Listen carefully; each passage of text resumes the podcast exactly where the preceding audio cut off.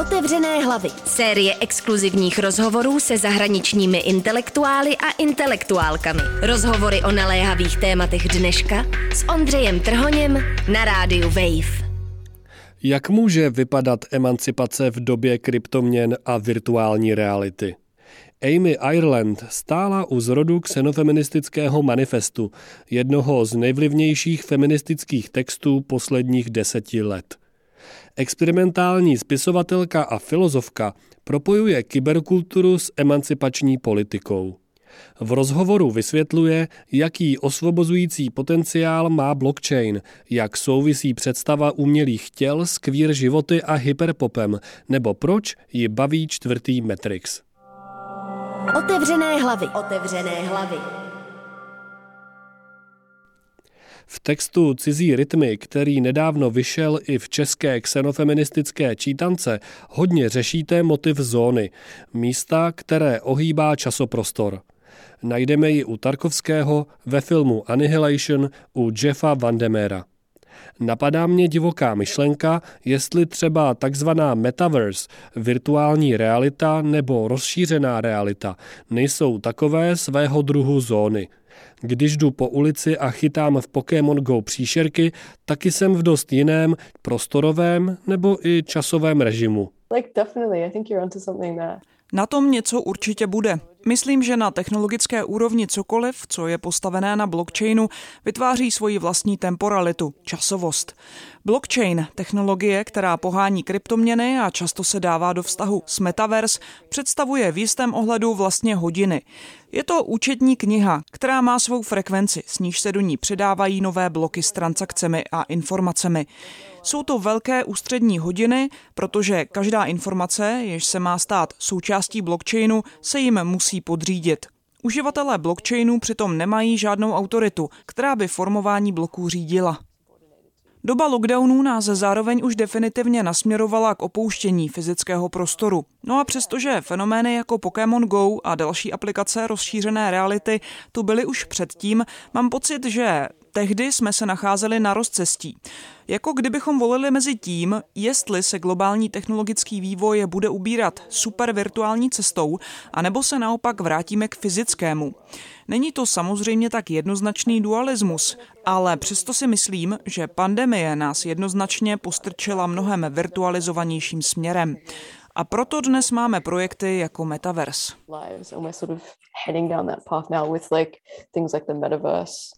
V magazínu Spike píšete, že blockchain má i emancipační potenciál a může sloužit jako nástroj proti patriarchátu. Přiznávám, že mě to překvapilo, protože si blockchain a s ním přidružené technologie, jako jsou NFT, spojuju především s velmi, snad až alternativně pravicovým pohledem na svět. A stejně to mám s Metaverse. Tu mám za marketingový termín, který se nám snaží prodat velké korporace. Jak pak v takové situaci může virtuální prostor pro emancipaci vůbec vypadat?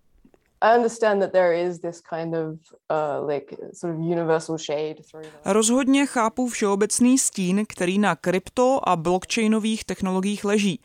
Tyhle obavy ale občas vycházejí z nedostatečného pochopení principů, jak tyhle věci fungují a jaké možnosti přinášejí pro nová sociální uspořádání. Krypto se často odmítá s tím, že je to od základu kapitalistická, patriarchální, antiemancipační technologie. Ve Spike jsem chtěla tuhle nenávist vůči blockchainu, webu 3 a NFT trochu rozbít. Je podle mě ale důležité krypto oddělit od pojmu metaverse, se kterým operuje. Meta, respektive Facebook.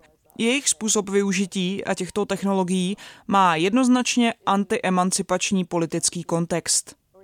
Na webu 3, čímž myslím jakoukoliv technologii postavenou na blockchainu, je ale zajímavé, že mění způsoby, jak se v online světě projevuje identita. Mezi transgresivní feministickou queer politikou a prvopočátky internetu je velmi hluboká historická vazba. K těmhle hodnotám a identitám se hlásilo hodně lidí v době, kdy internet byl ještě textový. Nebyl Instagram, nebyly obrazové informace. Nevěděli jste, s kým v četovacích místnostech mluvíte. So there's no imagery, there's no Instagram photos. Um, you couldn't see who you're talking to. Myslíte tím Usenet nebo raná BBS fora? Tedy Queer Internet, ještě před aktivitami vlivného kyberfeministického kolektivu VSN Matrix. So this is the internet that VNS Matrix is kind of engaging with. Ano, tyhle rané podoby kyberprostoru, ke kterému se VSN Matrix na začátku své kariéry vztahuje.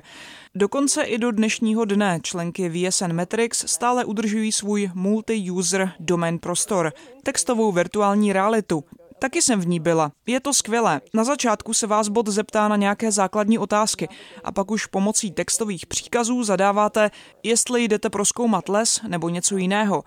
S takovými druhy prostorů VSN Matrix tehdy experimentovali. Na těchto místech je zajímavé, že jste do nich mohli vstupovat pod vykonstruovanou identitou, která nutně nemusela odpovídat té mimo počítač. Bylo to v době, kdy genderová, sexuální a jinak sociální identita byla v západních společnostech mnohem rigidnější. Internet byl místem pro experimentování s vlastní identitou. Mohli jste se na něm zkoušet eh, představit, jaké to je být eh, jiným genderem a podobně. Mělo to utopický, i když taky v Let's problematický nádech. Dnes žijeme v době, kdy velké korporace jako Facebook anebo Apple a před nimi MySpace vytvářejí služby, které se do velké míry soustředí na prezentaci vaší skutečné podoby, vaší identity. Vaše online stopa napříč mnoha platformami je jasně propojená s vámi jako jednoznačnou právní entitou. Sbírat a propojovat data o vaší osobě je díky tomu mnohem výdělečnější. S takzvaným webem 2.0 přišla snaha vytvořit každému z nás holistický datový profil, protože ten se dá lépe využít k cílení reklamy. Většina toho, co děláme online, se tak do velké míry týká naší osoby offline. A to je docela nuda. Je to fajn, můžeme se s ostatními snadno propojovat, ale taky nás to dost omezuje. Lidé vlastně jenom performují svoje takzvaná skutečná já v online prostoru. Um, A jak ukazuje Meta, sedí ve virtuálních zasedačkách. A Zoom konferencích. Všichni známe ten horor. Ale Web 3 bychom navzdory řadě problémů podle mě neměli automaticky odsuzovat, aniž bychom se podívali na to, jaký potenciál pro proměnu našeho chápání online identity skrývá. Blockchain totiž dělá něco velmi zajímavého. Když se zamyslíte nad ranými textovými stádii internetu, bylo to dost anarchistické. Identita byla pseudonymní, dokonce jste mohli mít tisíce různých avatarů a nemuseli zodpovídat za svoje chování. Bylo jednoduché zneužít důvěru ostatních, dělat špatné věci. Byl to problém a Web 2.0 to změnil. Díky tomu, že třeba v případě Facebooku začal vyžadovat používání reálného jména. Máte díky tomu určitou záruku, že kromě lepšího přístupu k datům můžete díky propojení online a offline identity vymáhat odpovědnost. No a Web3 to spojuje. Přichází s novým modelem soukromí, který vychází z toho, že blockchain byl původně vytvořený pro transakce, ať už měnové, informační anebo smluvní. Takže je nutné, aby propojoval soukromou a veřejnou sféru. Celý blockchain je veřejný a každý se na něj může podívat. Můžete proskoumat libovolnou transakci a uvidíte, z jaké adresy na jakou byla zaznamenána a projít si minulé aktivity určité adresy. Zároveň ale nevíte, kdo za danou adresou je. Jestli to je jen jeden člověk, víc lidí, jestli s ní vůbec nakládají lidé. Vaše blockchainová identita není s tou offline propojená, tedy až na vzácné výjimky blockchainů, které po vás vyžadují nahrát svoji fotku a podobně. Už teď tedy vidíme určitý politický tlak a bude zajímavé sledovat, kam se blockchainová identita bude ubírat dál making a contract that you will do something for someone or just information. Už teď to každopádně ale znamená, že se tak trošku vracíme k emancipačnímu potenciálu webu 1.0. Identita je není konzistentní, protože při interakci na webu 3 používáte jednu peněženku, která má svoji historii a všechna aktivita je veřejná. Takže máte možnost vymáhat zodpovědnost. Zároveň ale za peněženkou nemusíte být vy konkrétně. Trochu to destabilizuje tu myšlenku autonomního jedinečného individua. Ve feministické historii to navíc vždycky je muž, kdo je touhle autonomií obdařený. Jen muž má právo na plnou existenci. Takže si myslím, že Web 3 má i v tomhle ohledu dost feministický potenciál, protože rozmlžuje jednoznačnost genderové existence. Je teď na nás jako na společnosti a uživatelích, abychom ho udrželi a nenechali metaverse v podobě, v jaké s ním operuje Meta aby nás opět neuzamkla do webu 2.0.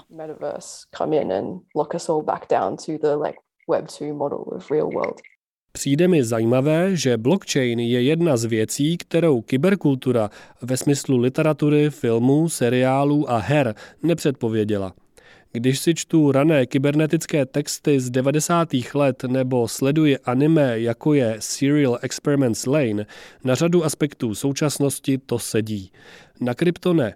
Yeah, it's definitely different model. Rozhodně je to jiný model. Kombinuje prvky webu 1 a 2 zvláštně diagonálním způsobem.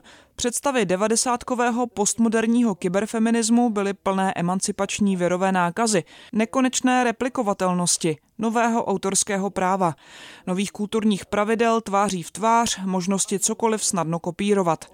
Tyhle utopické myšlenky, třeba takové NFT, ruší. Můžete díky nim udělat syntetický originál digitální věci, která ale zůstává nekonečně kopírovatelná. Divně to spojuje staré i aktuální principy digitálního majetku a vlastnictví. A kulturně jsme se ještě neúplně smířili s tím, co všechno to znamená. Protože je to hodně nová forma a podle mě hodně zajímavá. Because it is, it is a new form, and that's why I think it's interesting. Je podle vás vůbec produktivní vztahovat se nějak k dědictví kybernetického myšlení, třeba v podobě kyberpunku, nebo potřebujeme něco úplně nového? Myslím, že vždycky potřebujeme něco nového. Ale problém je, že to, co je úplně nové, nikdy z principu nemůžeme úplně předvídat. A jedním z nástrojů, který máme, ve skutečnosti z devadesátkového myšlení vychází. Je to kritika postmodernismu, v historii západního myšlení máme modernitu, které vládne představa velkých vyprávění, autonomního individua, dualismus přírody a kultury, těla a duše a tak dál. Pak přichází postmodernismus, který všechny tyhle velké koncepty rozbíjí a zaměřuje se na individuální subjekt a jeho vlastní prožívání, jeho tekutost, mnohost, místo hierarchie si představuje plochost. Problém je, co má následovat po něm. Musí to být něco, co nebude jen návrat do modernismu.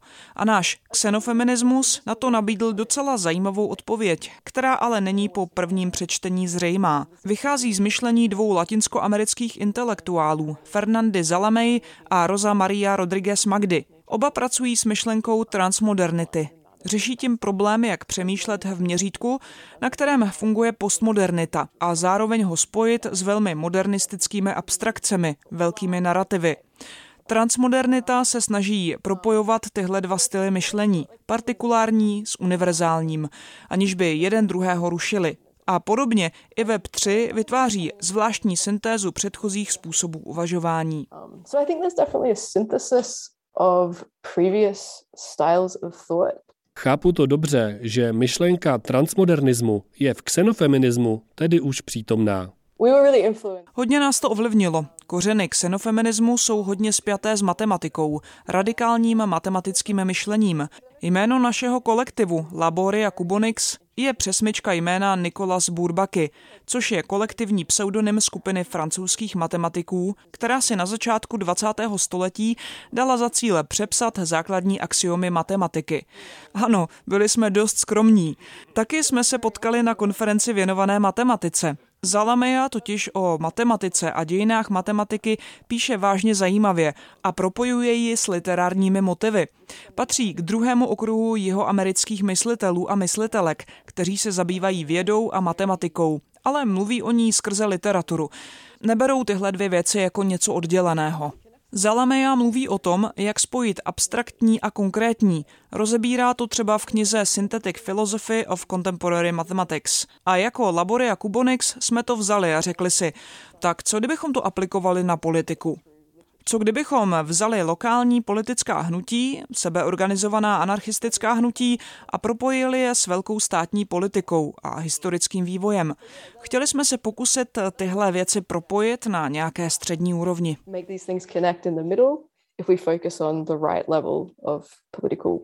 Xenofeministický manifest jste světu představili v roce 2015. Jak se to povedlo? Záleží, koho z Labory a Kubonix se zeptáte. Náš slavný bonmot z konce manifestu zní, jestliže je příroda nespravedlivá, změňme přírodu. Spolu s naším pokusem propojit lokální a globální to vedlo k tomu, že se mě lidé na konferencích začali ptát, jak přesně to mají udělat. Jsme připraveni, řekněte nám, co dál. A popravdě nevím, možná si přečíst víc knih o matematice.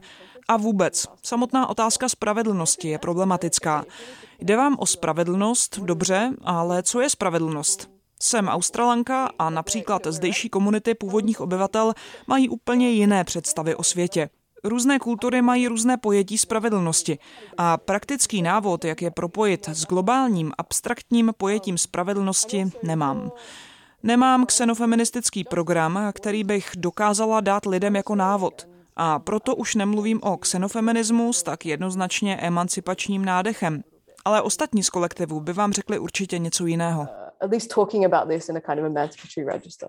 Taky se zdá, že řada lidí měla tendenci číst váš manifest spíš jako politický projekt, než jako literární dílo. Byl to zároveň i filozofický manifest, proto je v některých částech velmi hutný. Snažili jsme se položit základy pár filozofickým konceptům, které by narušily dějiny feministického myšlení, a to především tím, že jsme feminismus propojili s racionalitou. Pro západní feministické myšlení to bylo něco nového. Postmoderní feminismus a feminismus z 90. let jsou kompletně postavené na kritice racionality. Ta podle nich představuje maskulinní fantazii, prostředek, který vám umožní některé osoby vydělit mimo hranice lidství, mimo identitu. Nazvat někoho neracionálním, necivilizovaným vám pak dává dobrou výmluvu. Proč napadnout jeho zemi a kolonizovat jeho půdu? Je to diskurs, kterým se kolonialismus a imperialismus obhajuje. Ženy byly taky typicky viděny jako neracionální bytosti, které trpí pseudonemocemi, jako byla hysterie. A tím je bylo možné postavit mimo definici lidství. No a my jsme přemýšleli, jak dostat racionalitu zpátky do feminismu, jako něco, co bude opravdu racionální a co ženy nevyděluje. Typically had been kind of seen as irrational. They suffered from hysteria. Za druhé nám šlo o kritiku ontologického naturalismu. Jak můžeme chápat biologické a přírodní limity, přírodu jako něco, co je reálné a má hmatatelný vliv, aniž bychom z ní udělali entitu, která určuje, jak náš svět má vypadat. Leitmotivem 90. let byl sociální konstruktivismus. To mimochodem znamenalo hodně formativní a osvobozující moment genderové politiky. Počkejte, takže když je gender sociální konstrukt, můžeme ho dekonstruovat, přeskládat, vytvářet gendry nové. Vyvolalo to spoustu pozitivní energie. Jak je asi vidět, devadesátkové feministické myšlení miluju. Přesto jsme se jako xenofeministky ptali, jak můžeme o biologických hranicích a podmíněnosti uvažovat, aniž by nás zároveň omezovali. Řešením byla myšlenka, že pokud nám věda bude schopná říct, jak příroda funguje, jak fungují těla a realita samotná, můžeme je začít hekovat. Hodně to zarezonovalo v tehdejší transkomunitě. Vaše tělo je vaše, nemůžete ho prostě popřít. Musíte se s ním vyrovnat. A jedním ze způsobů může být i nějaký druh pozitivní intervence, třeba hormonální technologie.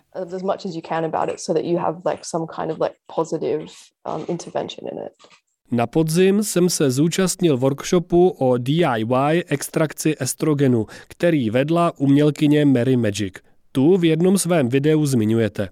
Není pak cestou, jak takové myšlenky proskoumávat umění?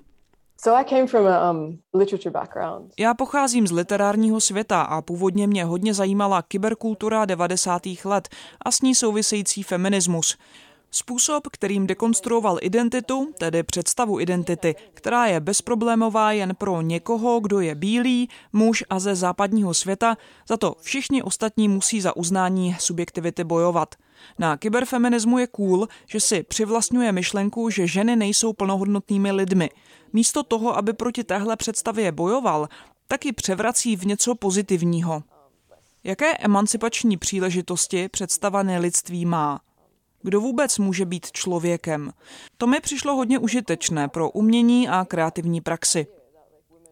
Když něco vytváříte a je jedno v jakém oboru, Přece to nefunguje tak, že někde sedíte jako plně racionální, autonomní bílý západní muž a svýma rukama vytváříte odraz vašich abstraktních myšlenek. To, co děláte, přece ve skutečnosti nikdy zcela neovládáte. Při kreativním procesu vámi vždycky něco prochází, a to je myšlenka, která má předobraz v evropském mysticismu anebo starém Řecku. Jaká je v okamžiku tvoření vaše identita? Podle mě musíte svá jednoznačná ohraničená já tak trošku odložit. Líbí se mi termín xenopoetika od filozofa Rezi Negarestányho. Jak souvisí tvořivý proces a cizí síly vně nás? Něco, čemu Negarestány v knize Cyclopedia říká anonymní materiály. Tenhle antihumanistický potenciál tvorby mě zajímal a chtěla jsem se vymanit z modernistické představy osamělého geniálního umělce. Místo toho mě zajímala spolupráce s nelidskými aktéry. Když tvoříte, nikdy to nejste čistě jenom vy. Zmínila jste trans a queer lidi. Není zajímavé, jak moc je postava kyborga a kyborgyně přítomná v současné popkultuře? Například v hyperpopu nebo tvorbě producentky Arky. Tenhle obrat k syntetickému navazuje na epochu myšlení, kterou charakterizovala představa, že co je přírodní, autentické a původní, to je dobré a naopak. V xenofeministickém manifestu jsme se vůči tomu silně vymezili. Byli jsme tvrdohlavě syntetické. Podobné to je i v popkultuře, kterou zmiňujete a která si hraje s umělostí těla, intervencemi do přírodního. Ale nejsou to jenom lidé, kteří jsou na hormonální léčbě kvůli tranzici, ale taky ti, co berou steroidy, mají autoimunitní nemoci, Všichni jsme syntetičtí. Pokud žijete ve městě a pijete městskou vodu, patrně konzumujete v malém množství estrogen. Všichni jsme součástí procesu mutace. Už nic není doopravdy přírodní. A myslím, že tahle popkultura na to upozorňuje mnohem všeobecnějším způsobem, což je skvělé. Vedle Grimes, Arky, Hyperpopu, kde nenajdete náznak takzvaně přirozeného lidského hlasu, ale slyšíme taky opačný pohled pravicových i levicových ekohnutí. Pro něž je typická touha vrátit se k netechnickému způsobu existence. Rozhodně mě ale zajímají způsoby, jak se do mainstreamu stále víc dostává myšlenka syntetického těla. A doufám, že to bude pokračovat a otevře to nové možnosti, jak uvažovat nad syntetickou existencí jinak než by nás třeba před 20 lety napadlo. Um, wouldn't have had access to this kind of like possibility for synthetic being um, 20 years ago. Mimochodem, viděla jste čtvrtý Matrix? Just after we came out of seeing it. Zrovna jsem na něm byla. Jak jsem vyšla z kina, naskytl se mi navíc pohled na hejno vlaštovek, které přesně jako v Matrixu tím sebeorganizovaným způsobem letí po obloze. Matrix 4 je nicméně super. První tři filmy jsou hodně o dualitě mezi červenou a modrou pilulkou, skutečným světem a umělým světem. A ve čtyřce, jako bychom už dospěli a tuhle dvojakost překonali. Jako by se ten film ptal, kdo nám má co říkat, který svět je ten skutečný? Co je mnohem důležitější, ať už v jakémkoliv světě, je vytvářet svobodné prostory. To máte jako s Platonovou jeskyní, která je pro první trilogii charakteristická. Buď to jste v jeskyni a sledujete stíny, a nebo jste vně, v opravdovém světě. A to je představa, kterou už postmodernismus odmítá. Zní to jako Slavoj Žižek a jeho třetí pilulka. Cituji. Chci třetí pilulku, která mi umožní vidět, jak důležité jsou fantazie pro konstrukci reality. Ano, možná ani nevíte, jak se dozvědět, jestli náhodou vy sám nejste uvězněn v jeskyni. Tak se přestanete jeskyněmi a jejich vnějšky nervovat. A zamyslíte se, co jiného můžete udělat už teď. Stejně tak chyba v Matrixu už ve čtyřce nenapovídá směr, kterým leží jednoznačná pravda, ale spíš otvírá možnost, aby se něco nového stalo. The location of the truth, but it's providing an, an opening for something to happen. It's interesting. Slyšeli jste rozhovor s filozofkou a experimentální spisovatelkou Amy Ireland. Příští týden se můžete těšit na rozhovor s kulturním kritikem a esejistou Charlie Foxem. Ondřej Trhoň, Radio Wave. Otevřené hlavy. Série exkluzivních rozhovorů se zahraničními intelektuály a intelektuálkami. Otevřené hlavy. Rozhovory o naléhavých tématech dneška. Další díly najdete na webu wave.cz lomeno otevřené hlavy, v mobilní aplikaci Můj rozhlas a v dalších podcastových aplikacích.